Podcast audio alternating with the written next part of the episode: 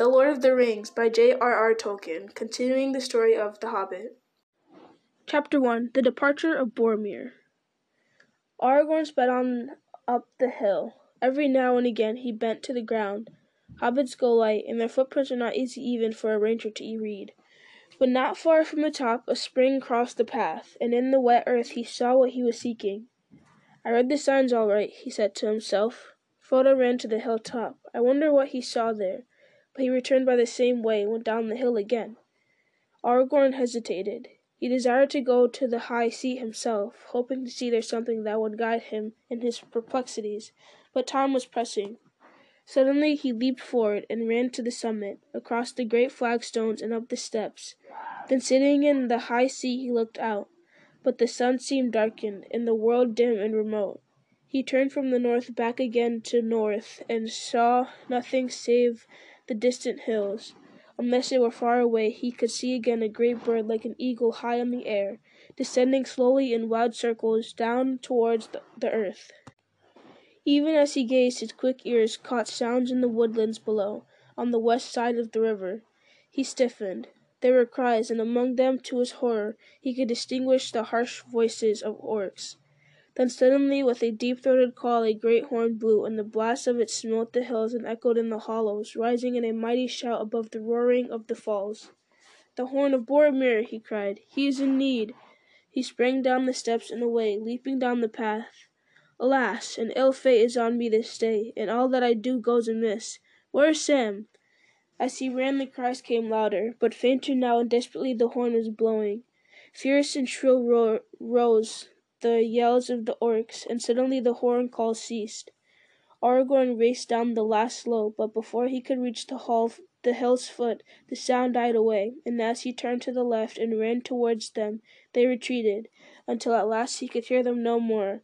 Drawing his bright sword and crying, Elendil, Elendil, he crashed through the trees. A mile maybe from Parth Galen, in a little glade not far from the lake, he found Boromir. He was sitting with his back to a great tree, as if he was resting. But Aragorn saw that he was pierced with many black feathered arrows. His sword was still in his hand, but it was broken near the hilt. His horn, cloven in two, was in two, was at his side. Many orcs lay slain, piled all about him and at his feet. Aragorn knelt beside him. Boromir opened his eyes and strove to speak. At last slow words came. "I tried to take the ring from Frodo," he said. "I am sorry. I have paid." His glance strayed to his fallen enemies. Twenty at least lay there. "They have gone, the halflings. The orcs have taken them. I think they are not dead. Orcs bound them." He paused and his eyes closed wearily. After a moment he spoke again. Farewell, Aragorn. Go to Minas Tirith and save my people.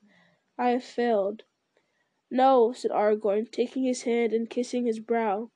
"You have conquered. Few have gained such a victory. Be at peace. Minas Tirith shall not fall." Boromir smiled. "Which way did they go? Was Frodo there?" said Aragorn.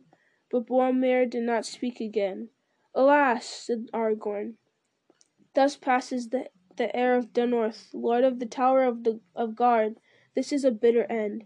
Now the company is all in ruin. It is I that have failed. Vain was Gandalf's trust in me. What shall I do now? Boromir has laid it on me to go to Minas and my heart desires it. But where are the ring and the bearer? How shall I find them and save the quest from disaster? He knelt for a while, bent with weeping, still clasping Boromir's hand. So it was that Legolas and Gimli found him. They came from the western slopes of the hill silently, keeping through the trees as if they were hunting. Gimli had his axe in hand, and Legolas his long knife. All his arrows were spent. When they came into the glade they halted in amazement, and then they stood a moment with heads bowed in grief, for it seemed to them plain what had happened. "Alas!" said Legolas, coming to Aragorn's side. "We have hunted and slain many orcs in the woods, but we should have been of more use here. We came when we heard the horn, but too late it seems. I fear you have taken deadly hurt." "Boromir is dead," said Aragorn. "I am unscathed, for I was not here with him.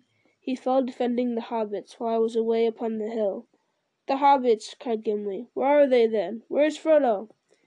I do not know, answered Aragorn wearily. Before he died, Boromir told me that the orcs had bound them. He did not think that they were dead. I sent him to follow Merry and Pippin, but I did not ask him if Frodo or Sam were with him, not until it was too late. All that I have done today was gone amiss. What is it to be done now? First we must tend the fallen, said Legolas. We cannot leave him lying like carrion among the foul orcs. But we must be swift, said Gimli. He would not wish us to linger. We must follow the orcs if there is hope that any of our company are living prisoners. We do not know whether the ring bearer is with them or not, said Aragorn. Are we to abandon him? We must not seek him first. An evil choice is now before us. Then let us do first what we must do, said Legolas. We have not the time or the tools to bury our comrade fitly, or to raise a mound over him, a cairn we might build. The labor would be hard and long. There are no stones that we could use nearer than the waterside, said Gimli. Then let us lay him in a boat with his weapons and the weapons of his vanquished foes, said Aragorn. We will send him to the falls of Rauros and give him to Anduin.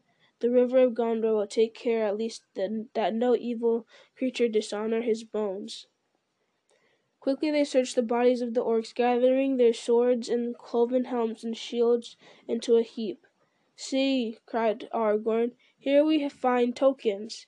He picked out from the pile of grim weapons two knives, leaf bladed, damasked in gold and red, and searching further he found also the sheaths black, set with small red gems. No orc tools these, he said. They were borne by the hobbits. Doubtless the orcs despoiled them, but feared to keep the knives, knowing them for what they are. Work of Westernesse, wound about with spells for the bane of Mordor. Well, now, if they still live, our friends are weaponless. I will take these things, hoping against hope, to give them back. And I, said Legolas, would take all the arrows that I can find, for my quiver is empty. He searched in the pile and on the ground about, and found not a few that were undamaged and longer in the shaft than such arrows as the orcs were accustomed to use. He looked at them closely. And Aragorn looked on the slain, and he said, Here lie many that are not folk of Mordor. Some are from the north, from the misty mountains, if I know anything of orcs and their kinds. And here are ma- and here are others strange to me. Their gear is not after the manner of orcs at all. There were four goblin soldiers of greater stature, swart, slant-eyed, with thick legs and large hands. They were armed with short, broad-bladed swords, not with the curved scimitars usual with orcs, and they had bows of yew, in length and shape like the bows of men. Upon their shields they bore a strange device. A small white hand in the center of a black field on the front of their iron helms was set an S rune, wrought of some white metal. If I have not seen these tokens before, said Aragorn, what do they mean? S is for Sauron, said Gimli. That is easy to read. Nay, said Legolas, Sauron did not use the elf runes. Neither does he use his right name, nor permit it to be spelt or spoken, said Aragorn, and he does not use white. The orcs in service of Barad-dûr use the sign of the red eye. He stood for a moment in thought. S is for Saruman, I guess, he said at length. There is evil afoot in Isengard, and the west is no longer safe. It is as Gandalf feared. By some means the traitor of Saruman has had news of our journey. It is likely, too, that he knows of Gandalf's fall. Pursuers from Moria may have escaped the vigil vigilance of Lorien, or may they may have avoided that land and come to Isengard by other paths. Orcs travel fast, but Saruman has many ways of learning news. Do you remember the birds? Well, we have no time to ponder riddles, said Gimli. Let us bear Boromir away. But after that we must guess the riddles if we are to choose our course rightly, answered Aragorn. Maybe there is no right choice, said Gimli. Taking his axe, the dwarf now cut several branches. These they lashed together with bowstrings and spread their cloaks upon the frame. Upon this rough bier they carried the body of their companion to the shore together with such trophies of his last battle as they chose to send forth with him. It was only a short way, yet they found it no easy task, for Boromir was a man both tall and strong. At the water side Aragorn remained, watching the bear, while Legolas and Gimli hastened back on foot to Parth Galen. It was a mile or more. and it was some time before they came back, paddling two boats swiftly along the shore. There is a strange tale to tell, said Legolas. There are only two boats upon the bank. We could find no trace of the other. Have orcs been there? asked Aragorn. We saw no sign of them, answered Gimli. An orcs would have taken or destroyed all the boats, and the baggage as well. I will look at the ground when we come there, said Aragorn. Now they laid Boromir in the middle of the boat that was to bear him away. The grey hood was the grey hood and elven cloak they folded and placed beneath his head. They combed his long dark hair and arrayed it upon his shoulders. The golden belt of Lorien gleamed about his waist. His helm they sat beside him, and across his lap they laid the cloven horn and the hilt and shards of his sword. Beneath his feet they put the swords of his enemies. Then fastening the prow to the stern of the other boat, they drew him out into the water. They rowed sadly along the shore, and turning into the swift running channel, they passed the green sward of Parth Galen. The steep sides of Tol Brandir were glowing. It was now mid-afternoon. As they went south, the fume of rose and shimmered before them, a haze of gold. The rush and thunder of the falls shook the windless air. Sorrowfully they cast loose the funeral boat. There Boromir lay, restful, peaceful, gliding upon the bosom of the flowing water. The stream took him while they held their own boat back with their paddles. He floated by them, and suddenly his boat departed, wading to a dark spot against the golden light, and then suddenly it vanished. Rauros roared on unchanging. The river had taken Boromir, son of Denethor, and he was not seen again in Minas Tirith, standing as he used to stand upon the White Tower in the morning. But in Gondor, in after days, it long was said that the eleven boat ride the elven boat rode the falls in the foaming pool, and bore him down through Osgiliath, and past the many mouths of Anduin, out into the great sea at night under the stars. For a while the three companions remained silent, gazing after him. Then Aragorn spoke. They will look for him from the White Tower, he said, but he will not return from the mountain or from sea. Then slowly he began to sing. Through Rohan over fen and field where the long grass grows, The west wind comes walking, about the walls it goes. What news from the west, a wandering wind, do you bring to me tonight? Have you seen Boromir the tall by moon or by starlight? I saw him ride over seven streams, over waters wide and grey. I saw him walk in empty lands until he passed away. Into the shadows of the north I saw him then no more. The north wind may have heard the horn of the son of Denethor. O Boromir, from the high walls westward I looked afar, but you came not from the empty lands where no men are. Then Legolas sang. From the mouths of the sea the south wind flies, from the sand hills and the stones. The wailing of the gulls it bears, and at the gate it moans. When what news from the south, O sighing wind, do you bring to me at eve? Where now is Boromir the fair? He tarries, and I grieve. Ask not of me where he doth dwell, so many bones there lie On the white shores and the dark shores under the stormy sky. So many have passed down Anduin to the flowing sea. Ask the north wind news of them, of them the north wind sends to me. O Boromir, beyond the gate the seaward road runs south, but you came not with the wailing gulls from the grey sea's mouth. Then Aragorn sang again. From the Gate of Kings the north wind rides, and past the roaring falls, and clear and cold about the tower its loud horn calls. What news from the north, O mighty wind, do you bring to me today? What news of Boromir the bold, for he is long away. Beneath the mountain hen I heard his cry, their many foes he fought. His cloven shield, his broken sword, they to the water brought. His head so proud, his face so fair, his limbs they laid to rest and Rauros, golden Rauros falls, bore him, bore him upon its breast. O Boromir, the tower of guard, shall never northward gaze, till Rauros, golden Rauros falls, until the end of days.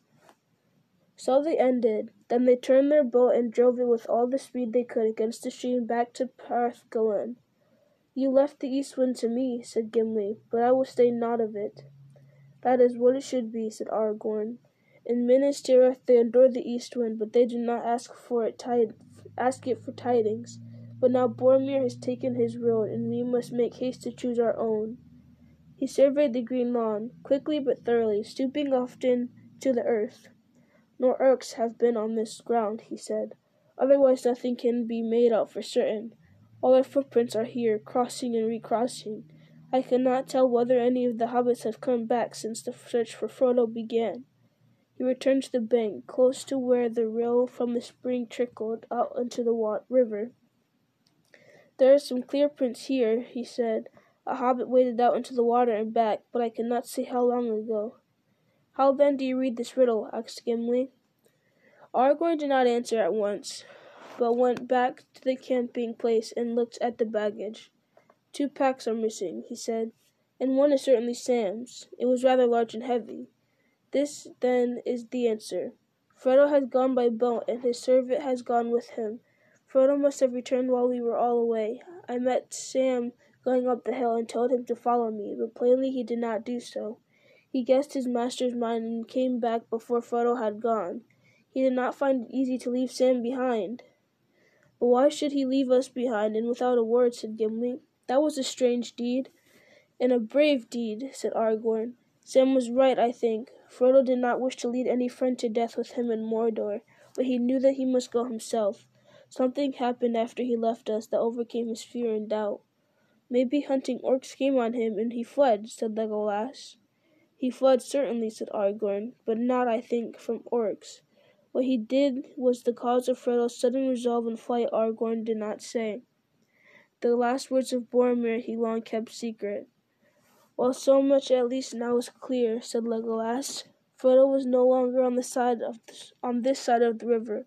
Only he could have taken the boat, and Sam was with him. Only he could have taken his pack. Our choice, then, said Gimli, is either to take the remaining boat and follow Frodo, or else to follow the orcs on foot. There is little hope either way. We have already lost precious hours. Let me think, said Aragorn, and now may, may I make a right choice, and change the evil fate of this unhappy day. He stood silent for a moment. I will follow the orcs, he said at last. I would have guided Frodo to Mordor and gone with him to the end. But if I seek him now in the wilderness, I must abandon the captives to torment and death. My heart speaks clearly at last. The fate of the bearer is in my hands no longer. The company has played its part. And we, yet we that remain cannot forsake our companions while we have left, while we have strength left. Come, we will go now. Leave all that can be spared behind. We will press on day by dark. They drew up the last boat and carried it to the trees. They laid beneath it such of their goods as they did not need and could not carry away. Then they left Parth Galen. The afternoon was fading as they came back to the glade where Boromir had fallen. There they picked up the trail of the orcs. It needed little skill to find. No other folk make such a trampling, said Legolas. It seems their delight to slash and beat down growing things that are not even in their way. But they go with a great speed for all that, said Aragorn, and they do not tire, and later we may have to search for a path in hard bare lands. Well, after them, said Gimli. Dwarfs too can go swiftly, and they do not tire, tire sooner than orcs, but it will be a long chase. They have a long start. Yes, said Aragorn, we shall all need the endurance of dwarfs. But come, with hope or without hope, we will follow the trail of our enemies, and woe to them. If we prove the swifter, we will make such a chase as shall be accounted a marvel among the three kindreds, elves, dwarfs, and men. Forth the tr- three hunters, like a deer he sprang away, through the trees he sped, on and on he led them, tireless and swift. Now that his mind was at last made up, the woods about the lake they, they left behind. Long slopes they climbed, dark, hard edged against the sky already red with sunset. Dusk came. They passed away, grey shadows in a stony land.